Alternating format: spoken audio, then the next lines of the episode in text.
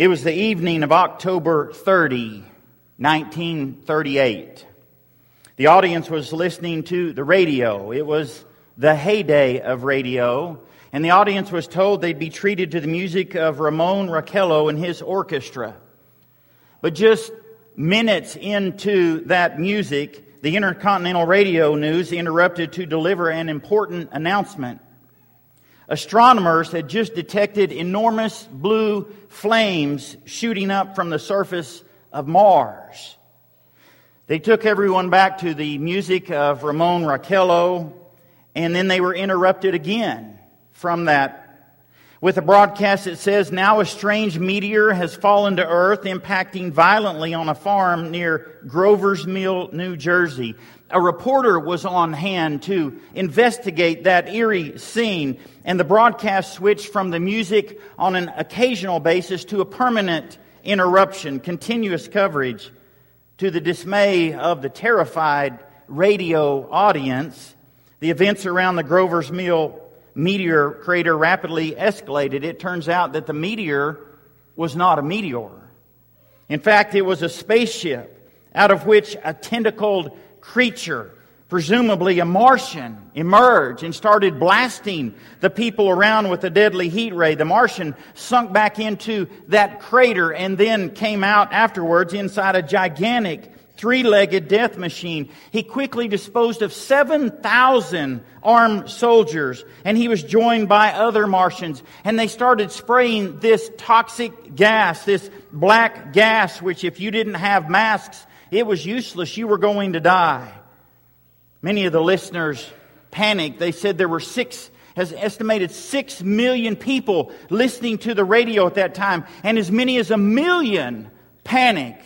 They spiraled into panic. They loaded blankets and supplies in their cars. Other people hid in their cellars hoping the gas would not reach their cellars. One college student drove 45 miles in an attempt to save his girlfriend. The world went into panic. Panic broke out across the country as people jammed the highways to try to escape the aliens and electric, they called the electric company and said, turn off the power at our house because we don't want them to see where we are. People begged the police for gas masks. One lady ran into a church and said, it's the end of the world. We're all going to die.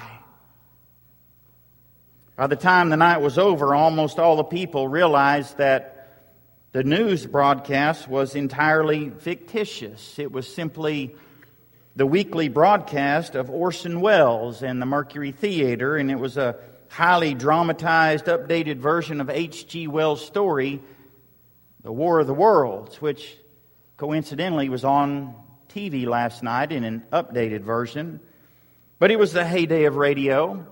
And again, six million people were tuned in to the radio, and as many as a million panicked. They panicked for a lot of reasons. Some of them tuned in so late they didn't hear the announcement that this is this is just fictitious. And even though it was said four times throughout the broadcast, they missed the announcement. So they thought it was for real and they panicked. And then, because it was the 30s, the tension that was arising over in Europe, people thought it was the Germans, that the Germans had this special, they, they had some conspiracy theory and they were out to get us. And so people panicked. It wasn't the first time people have panicked. In fact, we have been panicking for a long time. It's interesting that a radio broadcast would cause people to panic. Uh, a radio broadcast would cause people to worry, be filled with anxiety, to fret, to fear, to lose sleep, taking drastic measures. The sky's falling. It's the end of the world. Troublesome times are here. And it's easy to buy into that. It's easy to get sucked into that. In fact, I don't know if you've ever seen the Holmes and Rahe's stress scale. The Holmes and Rahe's stress scale is a list of things that we worry about, that we fret about, that we get anxious about. And if you do these too often, they have a list and some of these things are weighted because some things can cause more stress than others. If, if you do too many of these things in one year, it's going to affect your health. And yet we stress and we fret and we get bent out of shape and we panic and we lose sleep and we take drastic measures over just about everything. So if you read the Holmes and Rahe stress scale, We worry about finances and retirement and money and saving for college and job and job change and getting fired and laid off and marriage and relationships and divorce and separation and pregnancy and major illness and in-laws and change in residence and change in jobs and change in social activities and breaking the law. We stress over those and those things are going to happen, but how you respond to those things will determine your health. In fact, I went on the internet and I found a list of the 20 things that people worry about the most, the 20 things that we fret about the most, the 20 things that we get the most anxious about. According to one survey, crime levels, our pets' health, meeting work goals, being a good parent, raising kids right, a disagreement with a friend or a family member, finding the right partner, does my partner still love me? Whether or not we're attractive, finding a new job, feeling unhappy, paying the rent, paying mortgage, our physique, wrinkles, aging, job security, financial debt, credit card debt, our diet and what we eat, saving money and saving for the future, getting old. That's just according to one survey. In fact, we haven't even mentioned the anxiety that comes with ridicule and rejection, the anxiety that comes with loneliness and thinking about failure and and thinking about death. And then there are the scare tactics. Then there are the conspiracy theories. The world is coming to an end, and we start worrying about, we start being anxious about losing our freedom and the unknown and safety on the internet and identity theft and gang violence and school shootings and tornadoes and earthquakes and floods and hurricanes and power outages. And depending on what TV show you watch, the sky is falling and the world is coming to an end. And we start listening to those voices and we start being sucked into that and it affects our lifestyle because that's the only voice that we listen to is the scare tactics. In fact, I like the line from the movie The American President this is a quote by President Andrew Shepard, who's played by Michael Douglas. He's running for reelection, and Bob Rumson is the only one that people hear. He says, at, towards the end of the movie, I've known Bob Rumson for years, and I've been operating under the assumption the reason Bob devotes so much time and energy to shouting at the rain was that he simply didn't get it. Well, I was wrong. Bob's problem isn't that he doesn't get it. Bob's problem is he can't sell it. We have serious problems to solve and we need serious people to solve them. And whatever your particular problem is, I promise you, Bob Rumson's not the least bit interested in solving it. He's interested in two things and two things only, making you afraid of it and telling you who's to blame for it. That, ladies and gentlemen, is how you win elections. And depending on what voice you listen to, people are going to make you afraid of it. I mean, look at all the recent stuff going on in just the last six months. I mean, you've got churches that are burned down. You've got race issues. You've got hate issues. You've got bigotry issues. You've got the Supreme Court making decisions. You, have got people in a panic over these gun laws and open carry. And we've got some people that trust more in their guns than they do in the Lord. And there's so much unrest in our nation. And if you're not careful, you're going to start thinking the sky is falling. And what am I going to do? And you're going to go out and buy pallets and pallets of water and you're going to be so scared that you don't even know how to live. In fact, in that same movie, I, I like the quote by Lewis Rothschild, who's played by Michael J. Fox. He says, Mr. President, people want leadership, and in the absence of genuine leadership, they'll listen to anyone who steps up to the microphone. They want leadership, so they're thirsty for it. They're so thirsty for it, they'll crawl through the desert toward a mirage, and when they discover there's no water, they'll drink the sand. They'll listen to anyone who steps up to the microphone. And if you're listening to people on the microphone, the TV shows, if you're listening to people on the radio, if you're not careful, the only voice you're listening to is a voice of panic. And we start buying into that thinking, well, I have every right to panic. I have every right to be anxious. I have every right to get bent out of shape. So here's what I want to do today. I, I want to give the microphone to God. Because I want you to hear what God has to say about the sky is falling.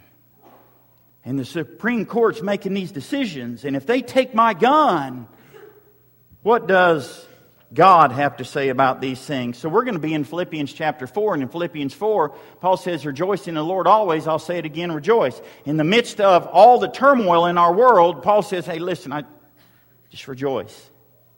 Rejoice. Nice.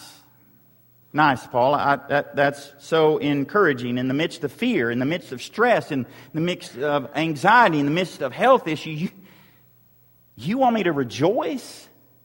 In fact, he goes on and says, Let your gentleness be evident to all. The Lord is near. The Lord is near. A statement that ought to be comforting to us makes us panic. The Lord is near. The Lord is coming. Oh, I'm not ready. I'm not, the Lord is near. I mean, that's a statement that's supposed to be reassuring. And it causes us to panic. The Lord is near. So he wants us to be comforted about that. He says, Do not be anxious about anything. Anything, which is spelled wrong. But I'm not going to be anxious about that.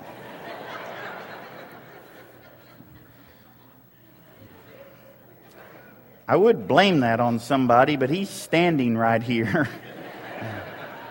Do not be anxious about anything. Just so you know, that word anything in the Greek means nothing, zero, zilch. Don't get upset over anything. Don't get bent out of shape over anything. Don't worry. Don't stress. Don't fret about zero, zero, nada, zilch, nothing. Hmm. Don't be anxious about anything. Now, just in case you're wondering, that's not the first time we've We've seen that. If you're a Bible reader, if you've never been in the Bible, just go about six chapters in to the New Testament. It's called the book of Matthew. And Jesus, in possibly the first sermon he delivered, told us not to be anxious about anything. He says in Matthew 6, don't worry about your life. What you'll eat or drink or about your body, what you'll wear. Why do you worry about clothes? Do not worry. Seek first his kingdom and his righteousness, and all these things will be given to you as well. Don't worry about tomorrow. So just just in case you're wondering, you know, Neil made a comment that we try to treat all sins the same. When you worry, you sin. And when you sin, you're just like everybody else. When Jesus says, don't worry, and you worry, you're being disobedient to Jesus. And he's very clear don't worry, don't worry, don't worry, don't worry. Hmm. So it's not the first time we've heard that. So when Paul says, don't be anxious, don't worry, don't fret, don't get bent out of shape, that's nothing new. In fact, you might even be thinking, if, you're, if you've never read Paul before, well, what, what right does Paul have to tell me this? Don't worry. I mean, who's this Paul guy? I mean, he's an apostle. I mean, he and Jesus are tied. He and God are tied. What, what's he going to tell us about rejoicing and not being anxious? In fact, let me tell you a little bit about Paul, just in case you're wondering. This short chapter, these four chapters in the book of Philippians, he uses that word joy or rejoice, a root form of that 19 times, four chapters, about five times per, per chapter. He says rejoice. And you're thinking rejoice. And just in case you haven't ever heard this before, he wrote the Philippian letter. It's called one of the prison epistles. All that means is he wrote this when he was in prison. He was incarcerated. He was in jail. He was shackled to a guard or guards 24 7. So when he says, don't be anxious, He's been there before. In fact, if you read in 2 Corinthians chapter 11, he says, I've been in prison more frequently, flogged more severely, exposed to death. I've received lashes. I've been beaten, stoned, shipwrecked. I've been out in the open sea, constantly on the move, constantly in danger. I've known hunger and thirst and often gone without food. I've been cold and naked. So when somebody like that says, hey, listen, don't be anxious about anything, I'm listening. Because how do you do that? How do you go through that and not be anxious about the sky's falling? Really? His sky fell a lot. It's the end of the world, really? He's in jail. He doesn't know if he's going to live or die. I mean, for all we know, Paul's got a week or a day or hours left, and he said, Listen, on my way out, I just want you to know, just calm down, relax. Don't be anxious about anything. So Paul says, don't be anxious about anything. Don't consume your thoughts with the end of the world. Don't consume your thoughts with the conspiracy theorists. Don't consume your thoughts. Don't get preoccupied. Don't get bent out of shape. In essence, he's saying don't spend all your energy. Don't waste your energy on worry and stress. I think I've told you before about our daughter Sydney. Sydney ran track and cross country in high school and college, and Sydney could worry, get bent out of shape, spend all of her energy, wasting her energy. In fact, she would arrive at a track meet or cross country meet, and Kelly and I'd be on the way, and she'd call us and she'd tell us what bus was there, what school was there, who her competition was, to the point that she was so spent before the race even started. Until finally, her coach, Richard Burks, many of y'all know Richard Burks, an awesome coach at Sydney, stop wasting your energy, spending all of your energy before the race even starts. Trust in your training. Trust in what you've been doing. That's what Paul's saying here. Don't be anxious about anything. Stop wasting your energy worrying about the end of the world and the sky is falling and whether they're going to take your gun away. Don't be anxious about those things. Interesting terminology here. Again, with all of the changes going on in our world, all of those things are real. All of those things should get our attention. But Paul says, don't burn up all of your energy on worry, stress, getting bent out of shape. So, what does Paul tell us to do? What are we supposed to do as Christians instead of worrying? He says, well, don't be anxious about anything, but in everything by prayer and petition with thanksgiving, present your requests to God. And the peace of God, which transcends all understanding, will guard your hearts and your minds in Christ Jesus. Instead, you've got choices. You can worry or you can pray. You can get bent out of shape or as Peter says, you can cast all your anxieties on God and say, God, I don't want these. You can have these. You've got a choice. But if you worry and fret and get anxious and burn all your energy that way, you're not spending any time trusting in God. Cast all your anxieties on God, is what he says. And the peace of God, which transcends all understanding, even Paul says, you know, it doesn't even make sense to me. I can't even explain it. But I'm telling you, when you cast your anxieties to God, when you give your anxieties to God, when you get so bent out of shape that you say, Lord, listen, this one's yours. Paul says, I can't explain it, but the peace of God will enter your life. I like, um, let me give you some other words tranquility, stillness, serenity, calmness, quietness. Isn't that interesting? I like the way the message says this don't fret or worry.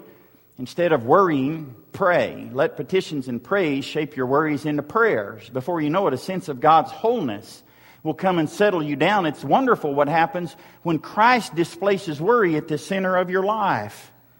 It's so powerful there. And he says, let me go back here. Um, the peace of God will guard your hearts and your minds in Christ Jesus. It's a military term.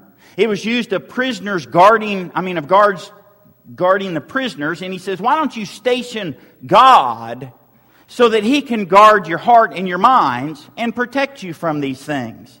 So he tells us several things. He says, you know, you need to pray and you need to present your request to God and you need to let God guard your heart. And if you keep reading in Philippians 4 at the first, he says you should stand firm.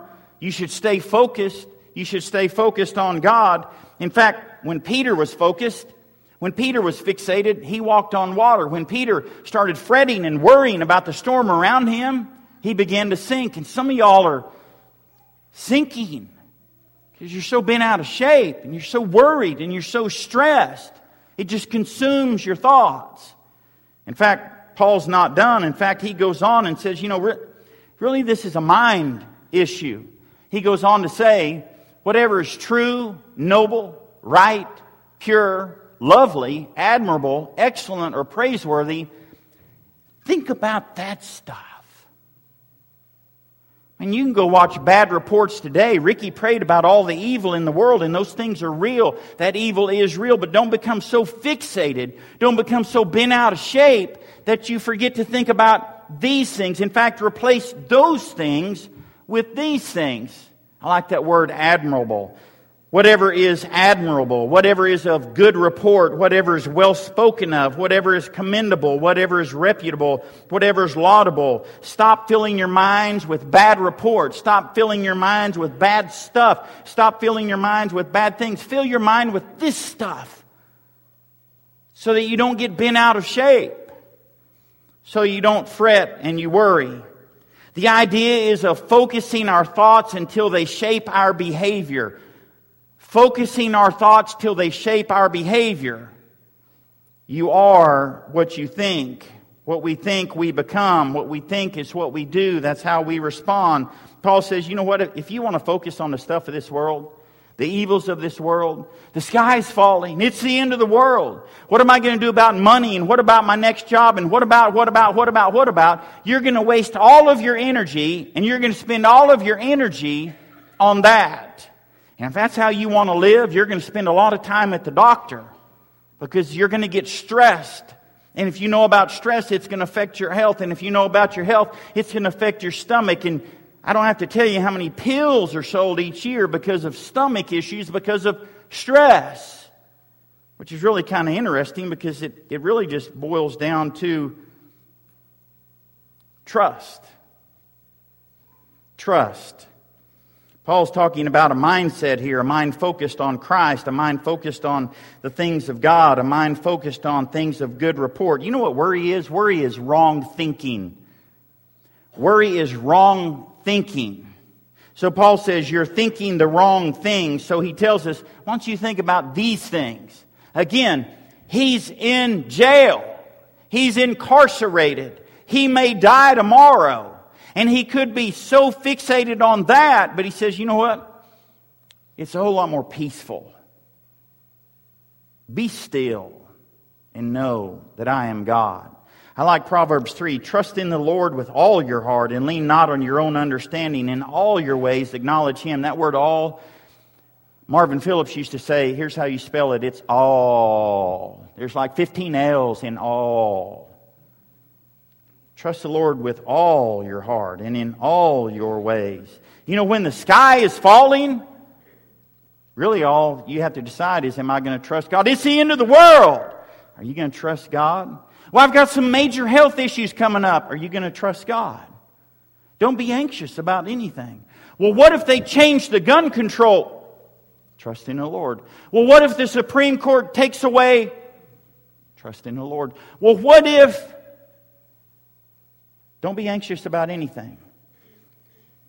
Do not be conformed any longer to the pattern of this world, but be transformed by the renewing of your mind.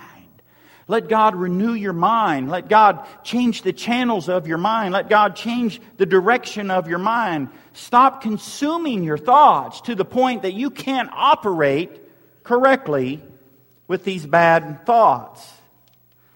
That radio show, The War of the Worlds, there is a war going on, and it's a war in our minds. So, our scripture reading today, Paul says, though we live in the world, we do not wage war as the world does. The weapons we fight with are not the weapons of the world. On the contrary, they have divine power to demolish strongholds. We demolish arguments and every pretension that sets itself up against the knowledge of God, and we take captive every thought Everything that comes in from the TV, everything that comes in from the movies, everything that comes in from the newspaper, everything you hear at work, we take captive and say, no, no. You know, Paul says worry is an inside job, so don't let worry on the inside. Take captive those thoughts and say, you know what? I'm not going to live that way. I'm not going to be anxious.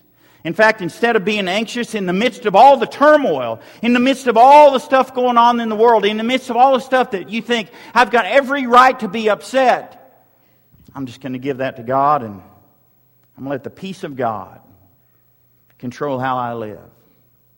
You know, there are people in the world who just make me nauseous. When you're wanting to be negative, they're all positive. When you want to be down on everything, they're up on everything. I've got friends that I don't know that they've ever entertained a bad thought in their lives or they've taken captive every evil, bad, anxious thought. And they're like, I'm good.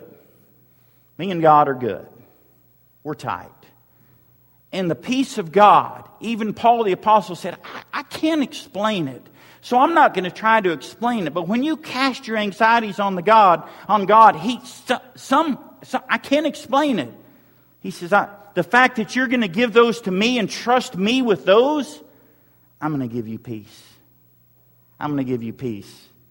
Fill your minds, fix your minds, guard your minds with things of good report. So, can I give you a good report? Can I give you something that is admirable, admirable, something that is worth talking about today? Fill your mind with the fact that Jesus Christ is the Son of God, and He's still on the throne.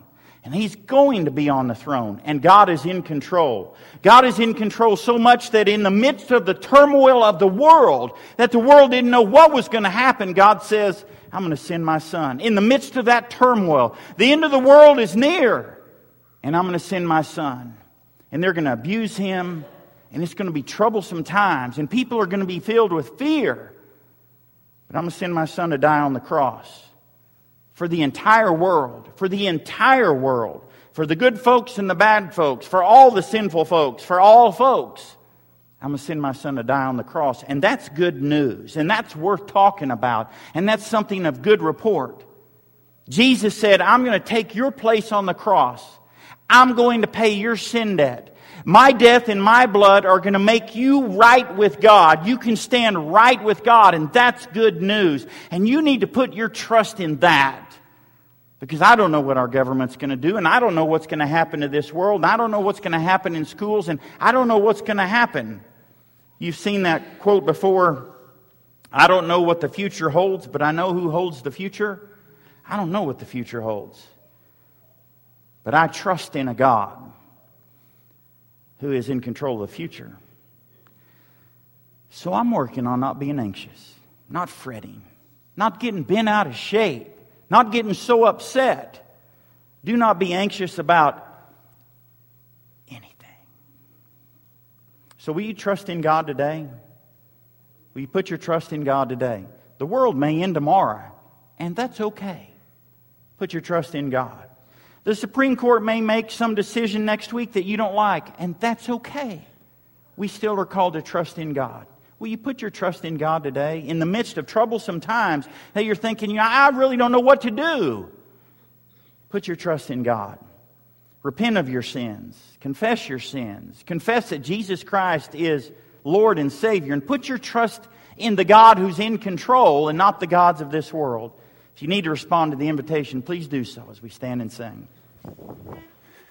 When we walk